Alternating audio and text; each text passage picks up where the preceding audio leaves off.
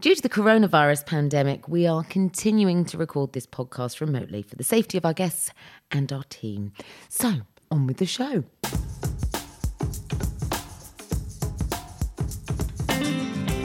Hello, and welcome to White Wine Question Time, the podcast that asks its guests three thought provoking questions over three glasses of wine. And I'm going to need more than a couple of bottles this week because I have five guests joining me and they have much to celebrate. Formed 23 years ago in the mid 90s via an ad in the stage newspaper, they beat off thousands of other auditionees to form a group that became the quintessential late 90s British pop act. They brought us unashamed, infectious pop, selling more than 25 million records, and handography packed dance routines, which thousands of us still replicate on a tipsy dance floor. They split for 10 years and went on to reform in 2017 and are back again with a new single, What the Future Holds, written by pop royalty Sia. There's a new tour for late 2021 and their sixth album is on its way. So let's dial up Claire H, Faye, Lisa, and Lee from Steps.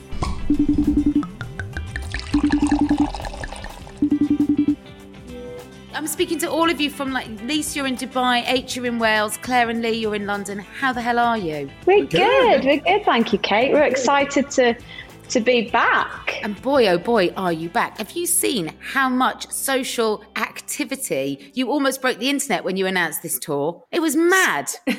Ooh, right. Yeah. Well, Which I is don't know about breaking the internet, but it was it was nice to get a number one on iTunes within an hour. exactly. Quite fun. Especially when you consider that when you started 23 years ago, the internet wasn't really a thing. No. I know it's true. Do you remember? I've just um I've just been digging out some pictures of a trip that we all did where we went to Chicago with Britney Spears. My question is, why were we there? I can't remember. We were touring with Britney. we were weren't touring with Britney Spears. We, we Yes, toured America and Canada with her. Ten-year-olds. And we did were- karaoke that night, Claire. We went to karaoke, didn't we? That when it's my birthday. I think it was your birthday. It was karaoke and tequilas were involved. Karaoke Clara. Anyway, I remember it well. We were brighter, tighter, leaner, and meaner. But 23 years on, we're still here. Yeah, very strong. Oh, to that. I'll drink to that. Chin chin. Now, listen, in, in March, as the country was plundered into a, a lockdown, you guys were about to come out of the traps with the new single, written by Sia, no less, announced this tour. And your, is it your sixth album now? I think it is. Yeah, I think it's our sixth studio album, isn't it? Like, uh, not counting the greatest hits. We had two greatest hits and then one, two, three, four. Oh, you know, lost count. A But, um, yeah, Yeah, it is. It is. Yeah, it's Oh, we've had so many. six without the greatest hits. Yeah, you're right. Because we've got the Buzz, we've got Step One, um, we've got Tears on Dance Floor, we've got Light Up the World, Spectacular. Steptacular, we've and What the Future Holds. That's about six, isn't it? Oh, look, Faye's here. Yay. Hi. Oh my, I'm just such a technophobe. I'm so rubbish. Anyway, hi, sorry. Hey, first things first, get a wine in your hand. One Come on, second. 'cause this is white wine Get question. wine. So get a wine. Bloody will. She's straight off to the fridge. Right, are you ready? We've all got our wine. There's five of you here. This is super exciting. Um, I've devised three questions, and each question is designed to be debated and discussed over a glass of wine. Wine's at the ready. We've established that you've released six studio albums, but two greatest hits, right? I want to plunder some of your greatest hits in terms of your moments in the band. So, if each of you had to select one moment that you cherish and love above all others, what would your greatest step hit moment be? Uh, I was just going to say, for me, I always just jump straight to winning the Brit Award. I just think that's a moment that stands out over everything we've done for me personally because it was an achievement and it was an acknowledgement and it was all our hard work feeling, you know, like it was worth it really at the end of the day. So I think for me, a standout moment, there's obviously quite a few, but the Brit Award is one of them, definitely. Now, there was a bit of controversy around that, wasn't there? Yeah, well, there was. We should have won it the year before, to be honest. Um, and then Belle and Sebastian kind of stole it from us. We still don't know how. Yeah, the year after, we were the biggest selling tour act. So I think they gave us that instead. And again, if they couldn't really take that off us because we were the biggest selling tour act that year. So There you go. I remember Pete Waterman being so indignant that year that he demanded a recount Yes, about he Belle did. and Sebastian, didn't he? Yeah, shame it didn't happen. They, they shouldn't have even been in the category because I think they'd had about ten albums before that they were in. They won that award. God, everybody was so shocked. Um, so Lee, coming straight out the traps with something quite controversial, he's he's challenging the Brits. He's saying Belle and Sebastian's you you were robbed by them. But you're right, that was a lovely moment the year after when you stood up on that podium and there was no denying it, was there, Lee? You'd sold more tickets that year than any other act in the UK. Yeah, we were. I think we were the biggest touring live act that year. So if there was an award for that, we, we deserved it. And I don't think anyone could take that away from us. And we're proud of our tours. You know, we've always said our tours are our baby, and we like putting on a good show. So you know, that's that's the one thing we're all here for. We're all performers. We like to sing and dance, and we like to make people happy. So it was it was a nice achievement. Okay, so that, uh, that there you go. He's, he's, he's literally, if any of you were going to have the Brits as your moment, he's stolen it from you, like Belle and Sebastian. The thing is that there was only there was only one Brit. This this is the irony, and we, we all had to buy our own Brit awards. Did you? I did a. We did. I'm not paying for a Brit. H refused. H refused.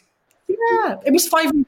I'm not paying five hundred pounds for an award that they give us. No. Yeah, but it's probably worth double now. So, so hold on. They gave the band one award, and then the other four of you had to buy a replica. There's Claire's got it. Look at that. She's got a Brit out. There it is. Get your Brits out. Get your It's Brits the out, same, I think Claire. it's the same with any award, though, isn't it? You're you're only ever given one award. I don't know who got the Action Original Award though, because I bought mine. I bought mine. I bet it was different. I think H H has got it because he H refused to buy it. it because he knew he was going to get the free one. Yeah. pretended all these years. Oh look. Ah, oh, You've got your Smash Hits Awards out. Funniest Oh, person. look at Funniest that. person in pop. The funniest person.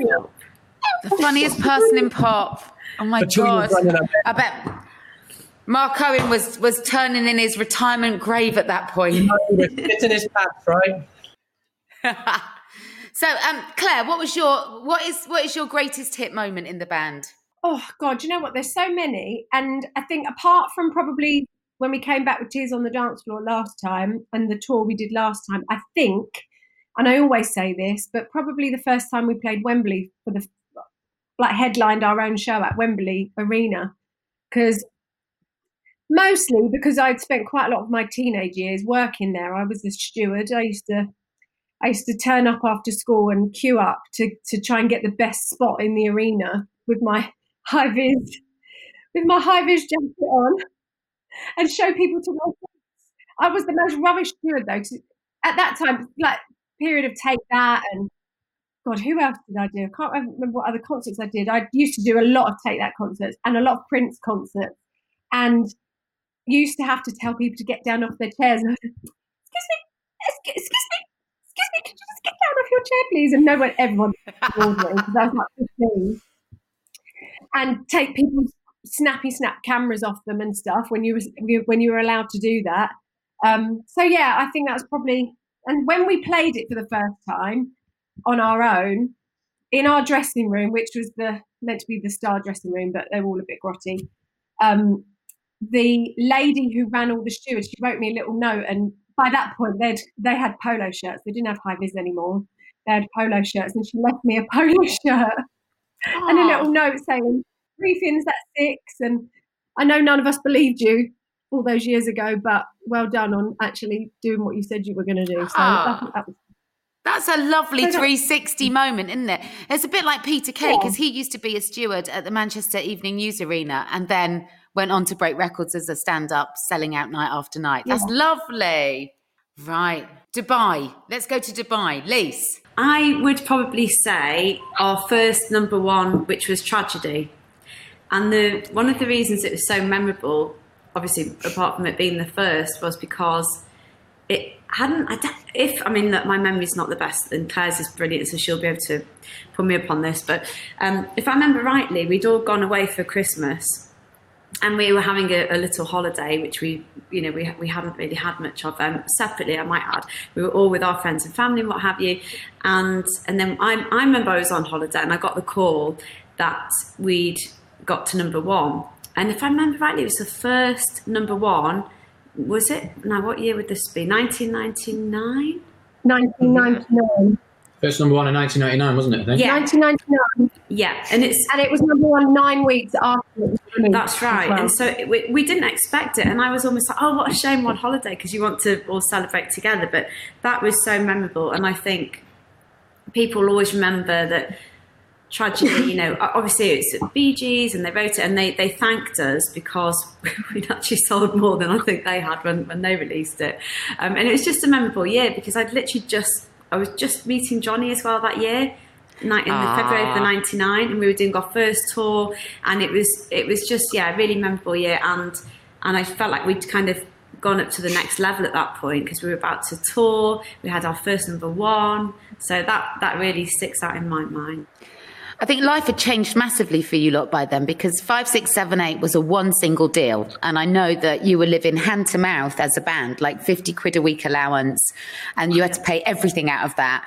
And then suddenly, by the time Tragedy dropped, you were backed by Pete Waterman. There was a proper. I mean, you you, you were you were endorsed as uh, as as an actual act, and everything started to 50 pounds a change for you. And was it fifty quid a week? Yeah, we were still on Yeah. 50 quid for like a year, a year and a half more. Yeah, definitely. And and we didn't start making any money until after that first theatre tour, really. Which so we'd been going nearly over two years before we actually earned any me, money. me and weren't we? H, we all lived And- together. We we were flatmates as well to try Yeah. and make the budget go a bit further. We used to stay in hotels. I'm No, sorry, what, Claire, though? we used to stay in hotels. You. No, I was just going to say. Oh, oh, oh, oh, go on. I was just going to say you shared a flat, and you the, the guy whose flat it was was the one of the people that put us together, and he still used all that money for rent as well. He used to make you pay, even though it was we were in his the band that he helped put together, didn't he? yep. So he, he was double dipping. We were was, okay, we were so school. no, we didn't have two pennies to rub together. When we did um, promotion in different countries, um, we used to uh, travel to Europe quite a lot, and we used to make sandwiches at breakfast time to last us through the day because we literally had nothing. Did we? I, I remember. I still do that. So Faye, what's been your greatest hit moment? Oh, there's there's a couple, um, but I think um, probably um, when we toured with Britney, her "Hit Me Baby One More Time" tour, which was her first tour, and for us to be a little old band, little uh, '90s pop group from uh, eh, you know the UK, to then go on tour with Britney, um, that's when we really felt like. Wow, we've made it. We're actual pop stars now. It was quite a, a big, big moment. And then to be sort of hobnobbing with other people. You know, um, Justin Timberlake would come into the canteen because he was dating Britney at the time.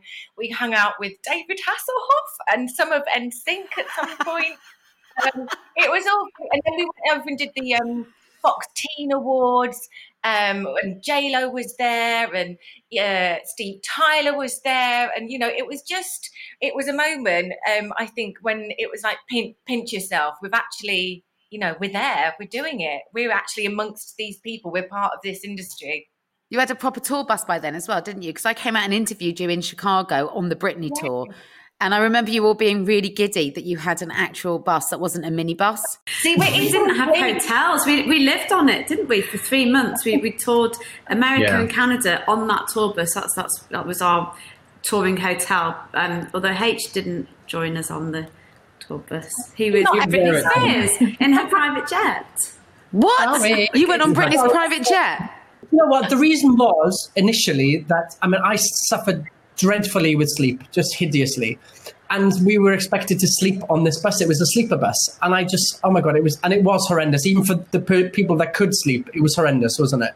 Mm-hmm. So I made friends with Britney and Felicia, her PA, and Rob, her bodyguard, and I travelled. I ended up travelling a lot with Britney on a jet with her mum and her sister. Sorry. Oh my God. What? Did, no, at all. did you I not know try to get the rest of them on? But, uh, but No, literally, that No, he an didn't. air fryer. It was so small. Uh, but you know what? I'm sorry, not Do you know sorry. what? I, Look, Like, No, it's it's okay. I think at the time we were all a bit like, ooh, you know, but um, it's fine. And at the end of the day, we were having so much fun, and I remember being on that tour bus. We would perform in you know a state in America, and we'd literally get back on the tour bus, have a few drinks, and see some of the Britney's dancers and things like that, and then we would travel through the night sometimes to the next, you know, the neighbouring state or the next city. And then we'd get up and sound check and see Britney and catering and then get on stage and do it all over again. So it, it was really memorable. It was, I think it was about, it was three months, wasn't it? It was quite, in my head, it was three months. Um, so, H, apart from jetting around America with Britney, Felicia, Rob, her peer, personal bodyguard, and her parent, uh, what has been your greatest hit moment as a member of Steps?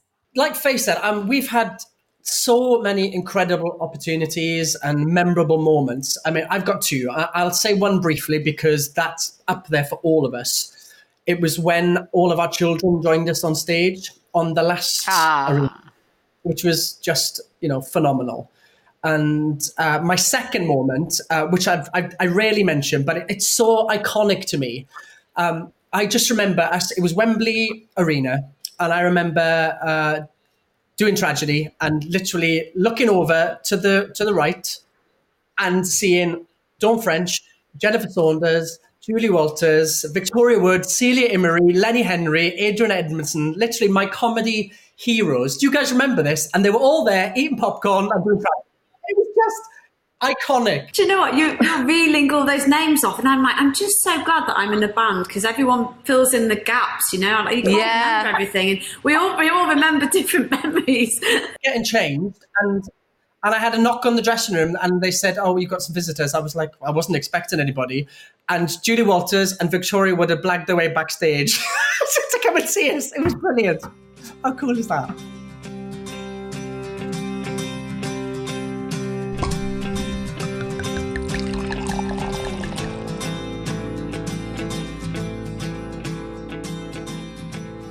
Best of times. What have been the toughest times in a, as as a band in terms of the challenges that you've had to overcome? And I'm not just talking about your differences maybe with each other, but business, the realities of trying to stay around for three, four decades. So, but you know, like this, just the challenge of staying power for Christ's sake. Um, so, what have been what have been the the dig deep moments? Do you know what? I think when we we did the reunion in 2011 and 12, which was great, and we had a different management then.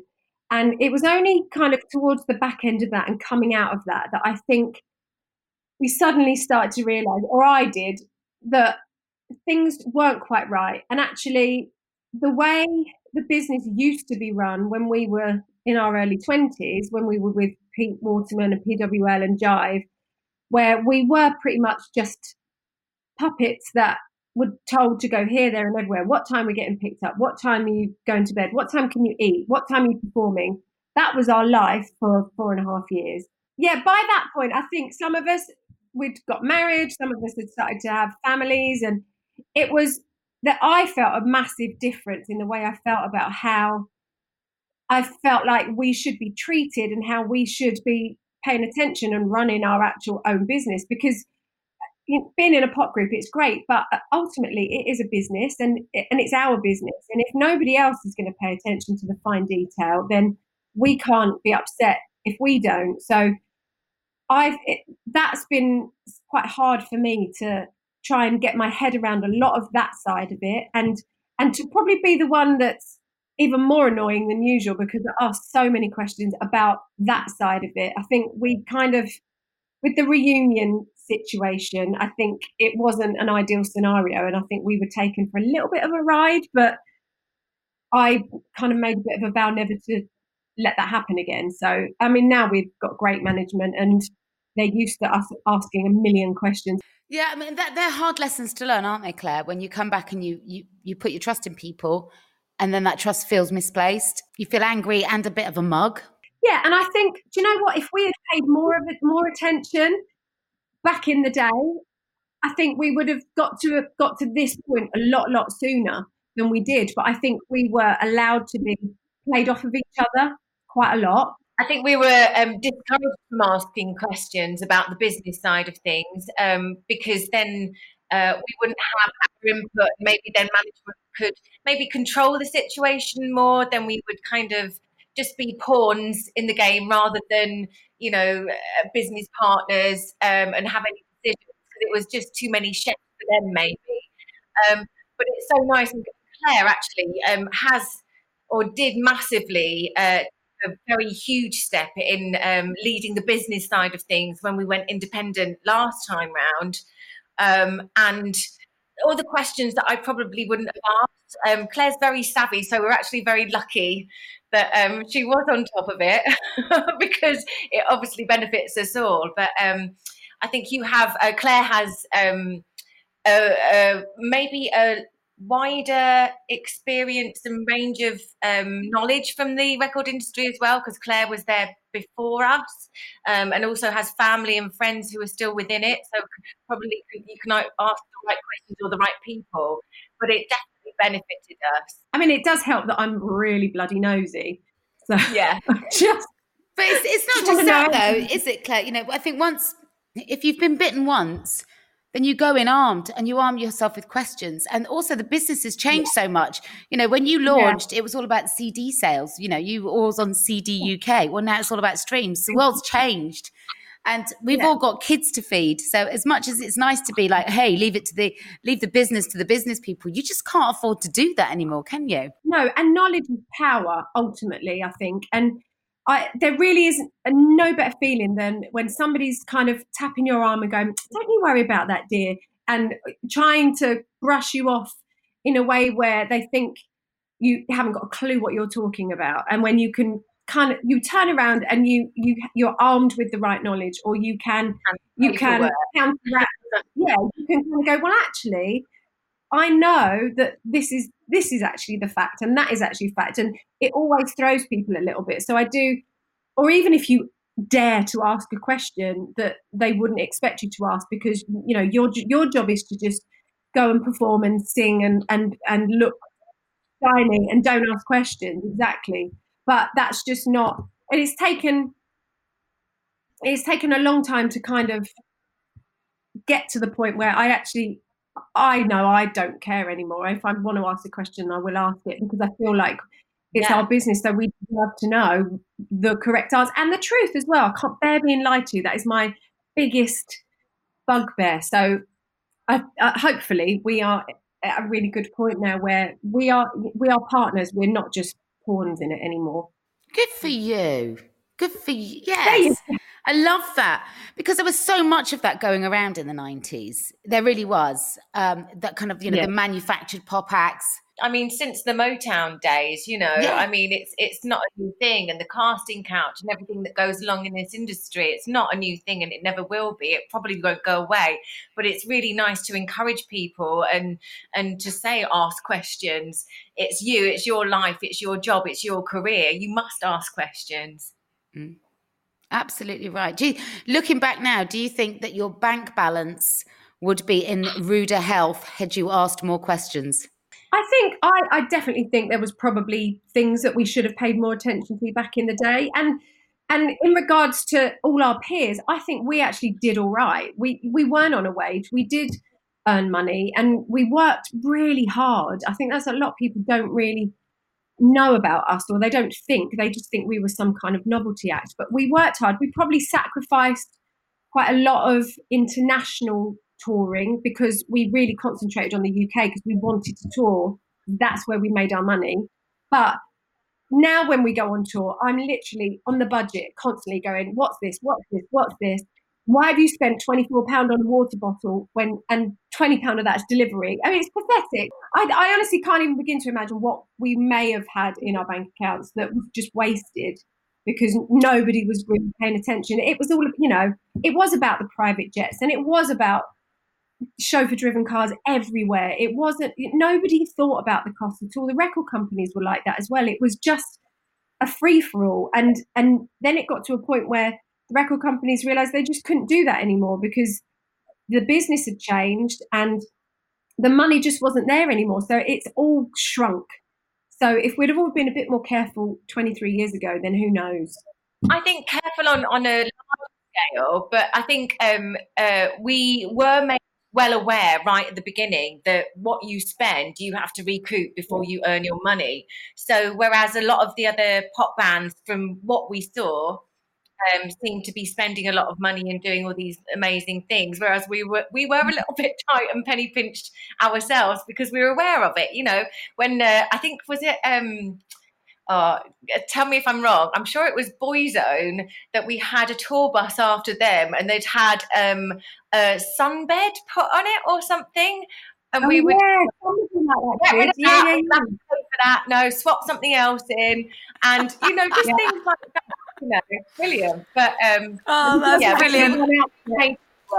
Brilliant. That is so 90s. Boyzone had a sunbed on their tour bus. Lee, what, Lee, what were your biggest um, kind of dig deep moments? I don't, I don't really know. I think for me, it's more like Claire touched on it then. It's like people probably didn't realize how hard we worked. Um, and, it, you know, it kind of was like 16 hour days every single day, and we didn't really get a day off. There was no that sort of oh it's Monday morning feeling or yay it's Friday evening feeling you know there was there was none of that because a day was a day for us it didn't matter if it was a weekend or a weekday we just carried on and we worked through if anything weekends are probably more for us because of the SMTVs and all the things like that so and I think we didn't really get get the recognition dare I say that we kind of deserved for all the work that we were doing um, not I don't just mean by like the success of a single going number one or top five or whatever. But you're right, it was like that five, six, seven, eight. Oh, it's just a novelty act. They're not going to do anything. They're not going to go anywhere. And then you know we've got hit after hit, a successful album, then another successful album. It was almost like this is what I felt anyway. Personally, it was like, when's it going to turn? When's the page going to turn? And people are going to go, you know what? Actually, these guys they work hard. They're quite good at what they do, and they're having success. So you know, praise them. Well done. Keep it going. We, I felt we never really got that from the press or the industry or anything like that. Um, that may have may have helped it in the long run. You know, with hindsight, it's probably good not to be all over the press. But I felt because the hard work we were doing, we needed a bit more praise from it from people around us, and we never really got that. Um, and I agree what Claire says. You know, you've got to you've got to penny pinch. You've got to look at everything, not just within contracts and things, but in, in our own lives, and just try and stay as sane as possible you know, because it is hard work and you do push your families away, you do travel.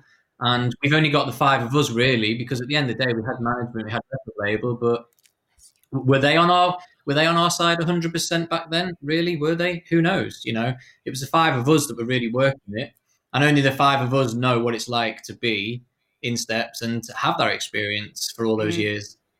So yeah, I think that's what it was for me. It was just a, a little bit of reality check. When you say you, you need to, you, you felt like you deserved that recognition, actually, your fan base is amazing and it's still here decades on, helping you to sell out tours. And actually, they're the most important people because the people that you were probably looking for affirmation from probably aren't even working in the music industry anymore. Yeah, no, you're right. You're absolutely right, 100%. And without the fans, we wouldn't be here. And we've always said that, you know, for us, be it a song that you put on the radio, your your CD, your tape, your vinyl, whatever it's going to be these days, um, stream it. You know, the, the fans are there and, and they've been there from day one and, and we love them for it. And that's why we put on the shows. That's why I said at the beginning, you know, our tours are our babies because that's what we're about. We're about performing and we don't do it to ourselves, do we? We perform for the fans. We want to put on a great show. We want everybody to have a good time.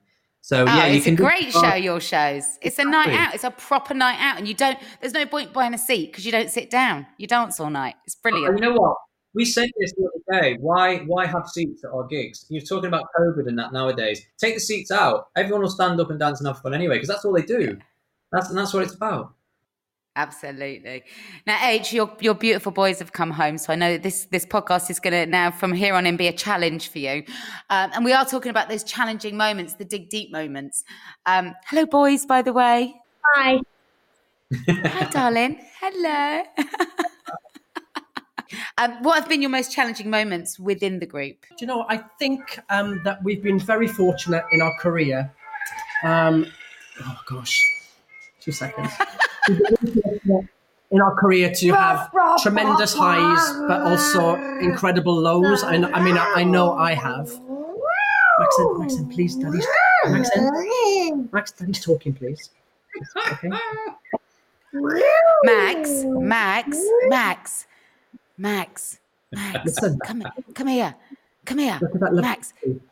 See if you can be quiet for 30 seconds and then I'll tell you what, I'll let your daddy go early, all right? How's that? Mm-hmm. Ready? On your marks, get set, go.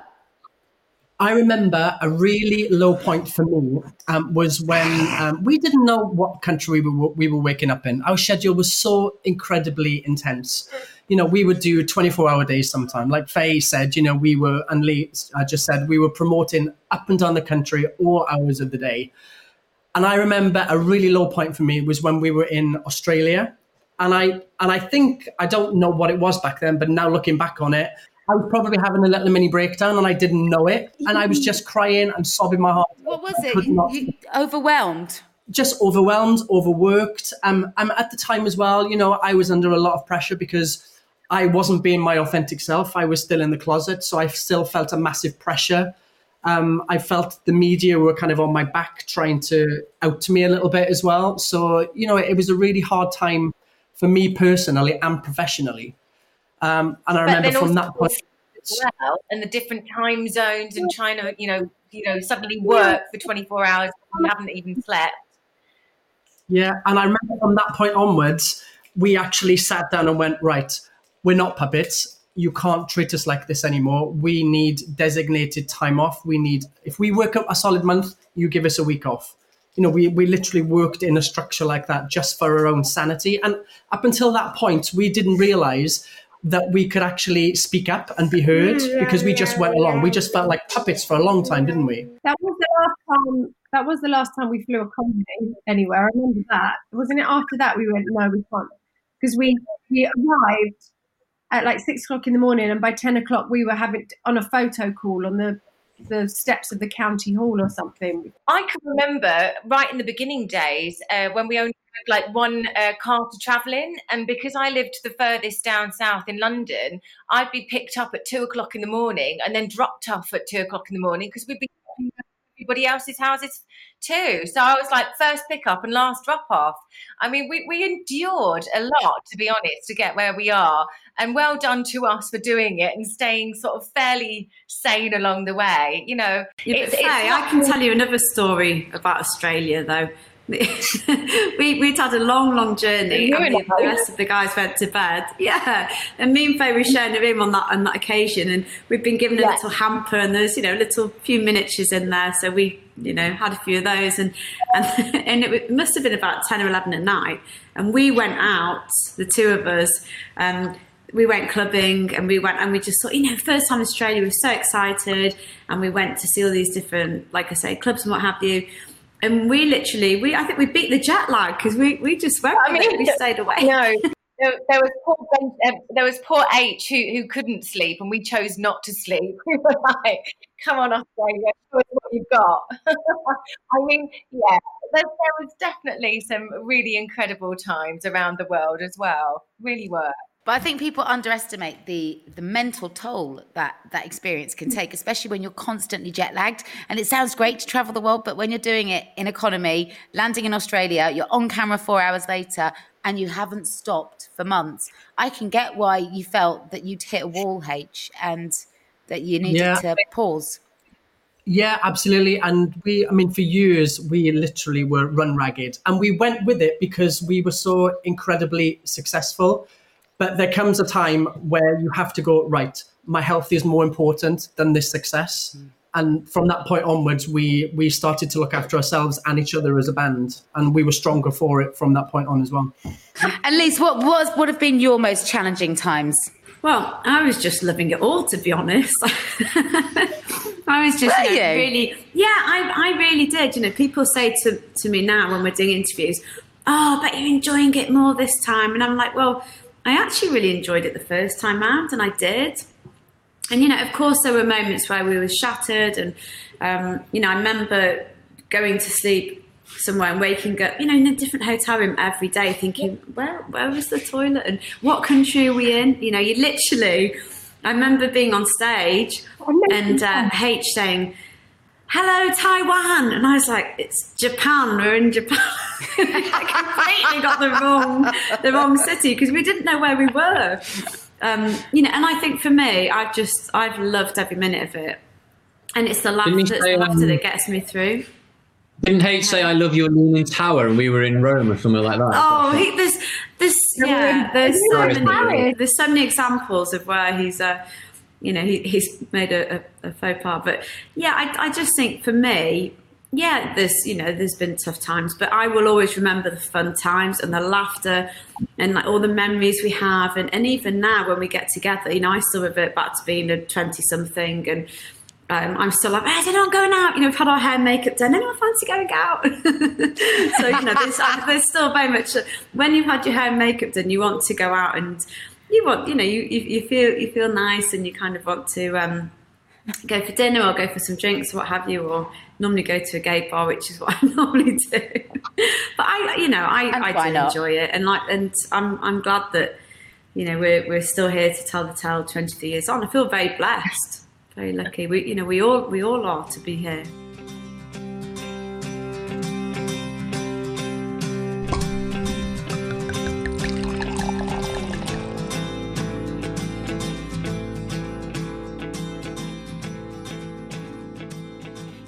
Almost as many years apart as you have together. And I wanted to know what were the greatest takeouts and lessons from your time away from the group in, I suppose, what you might term your downtime or real lives? Le- best lesson: don't leave. Uh,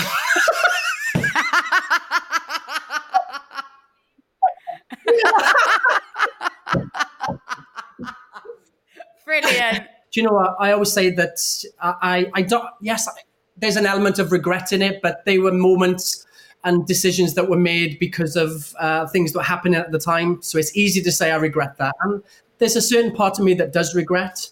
Um, but you, you can't change history. I will always, and Lisa says this. Um, I, and Lisa always says we will always own our history. We'll always own our past, and I totally honour that. I think we are who we are and we are where we are because of what we've done in the past. And I think we are back bigger and stronger because of all of those issues that we've ironed out. I do. I, and these guys are not just friends, they are family. I always say they're brothers and sisters that I never had. And, you know, and we are stronger together. So, guys, your time away from the band, your time back in the real world where you're not X from steps, what have been the, the, the greatest lessons that you've learned in your, your downtime? So, so for me, I think um, when we were initially the band in the first chapter, let's say, um, I think that um, I felt, and I don't know if the others feel the same, but you kind of lose yourself a little bit because you become a part of something else. And um, I felt like uh, once the, we were disbanded, um, and I then had to sort of search for another career, and um, my uh, life circumstances changed um, with um, the fact that I got divorced.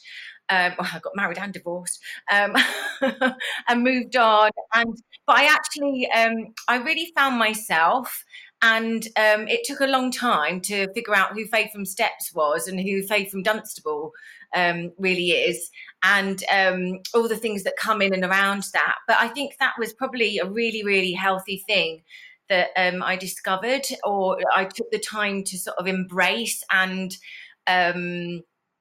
Yeah, embrace is a good word, you know, from all your goods and all your bads and everything else that happens in between. So um, I think that was a really healthy thing. And now we come back as a group. I think, you know, I can support everybody with a healthy mind and say, you know, you go off and do your thing in between steps and go, yeah, I'm supporting you.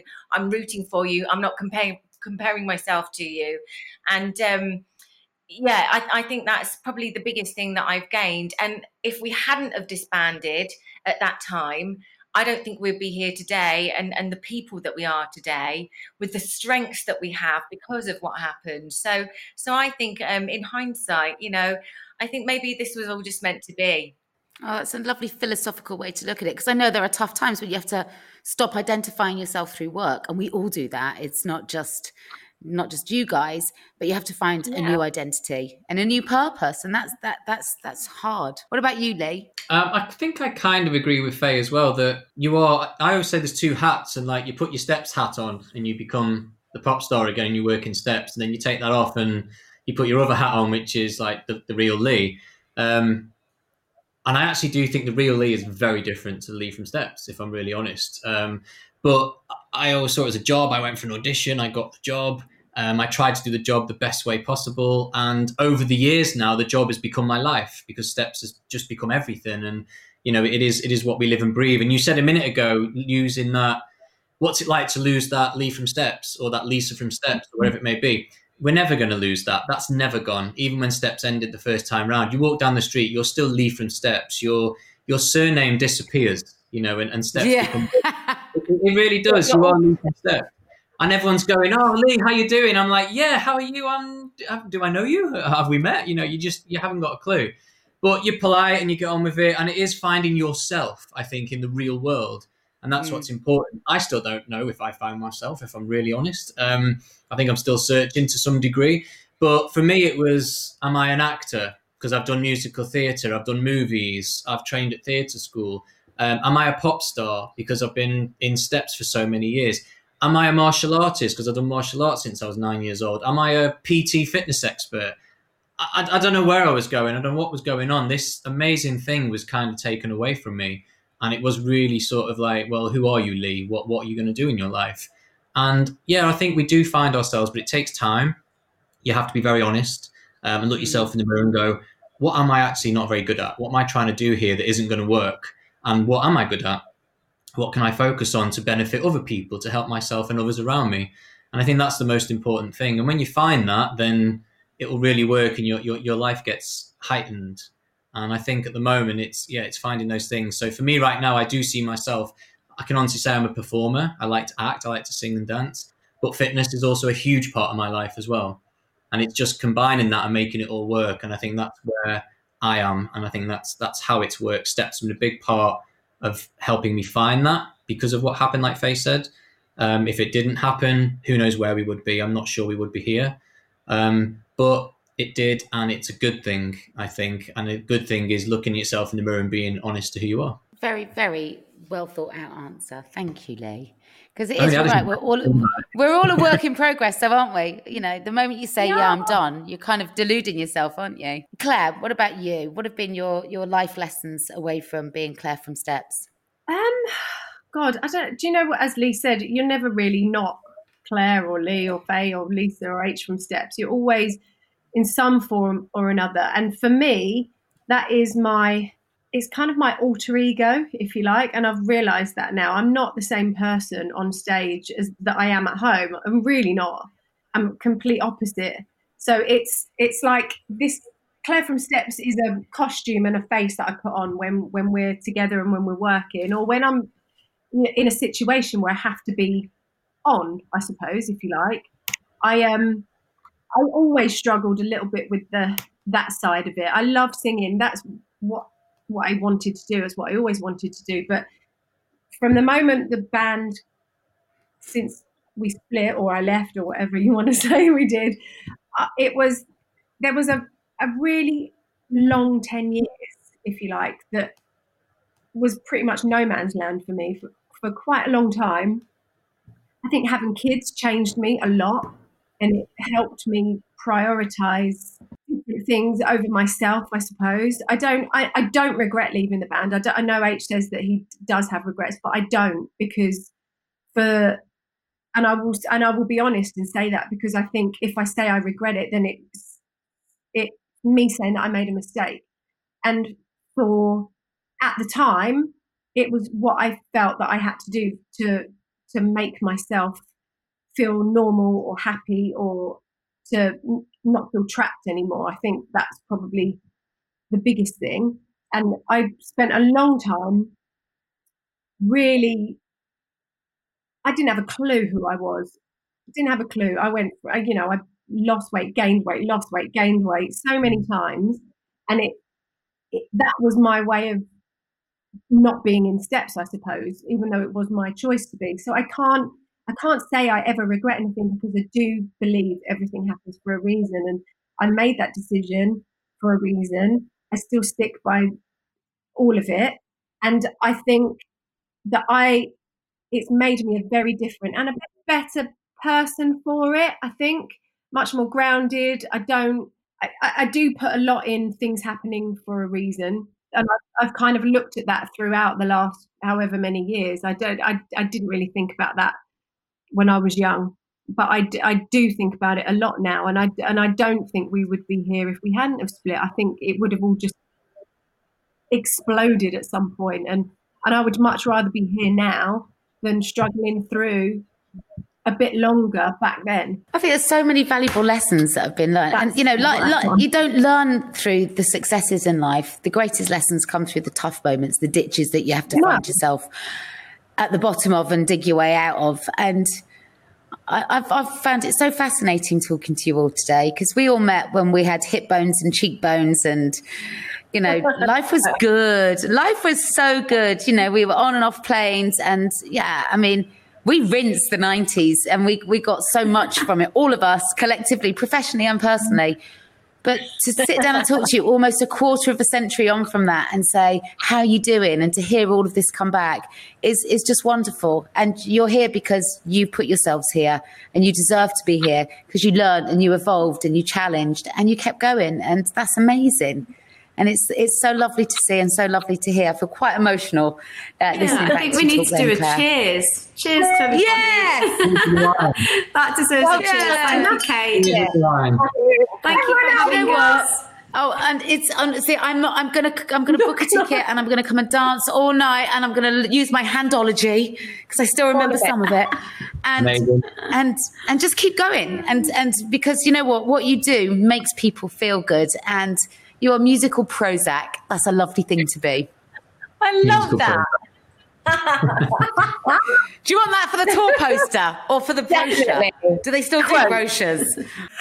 Oh, thank you so much for having us, Kate. Thanks to the team. Lise, Next. Lise, give your family my love, Claire. Big love to I you, Reese. do, Because thank Faye, you. so good to see you so happy. And Lee, stop eating protein bars. Have a burger for Christ's sake. No, I love it. Does? Just for you. Fine. Yeah, he has the burger, but no bun. I bet no bun. No, I've seen him. Oh, thank, Oh, thank you, you, for your time and everybody. your Nice to see you patience. all. That's it for this week. White Wine Question Time, as always, is produced by me, Kate Thornton, with Richard Hatherall for Yahoo UK. Editing is by Callum Goddard Mocklow, who's really going to have his work cut out for him this week. As always, our music is provided by Andy Bell, and his back catalogue with Oasis, Ride, and his solo material are available on Spotify and iTunes. If you do have the time and you can be bothered, we'd really appreciate it if you could find a moment to go and rate and review us. It really does help other people to find and discover the show. I'll be back next week with more brilliant guests, and until then, stay safe and try to do as we always do, and please drink responsibly.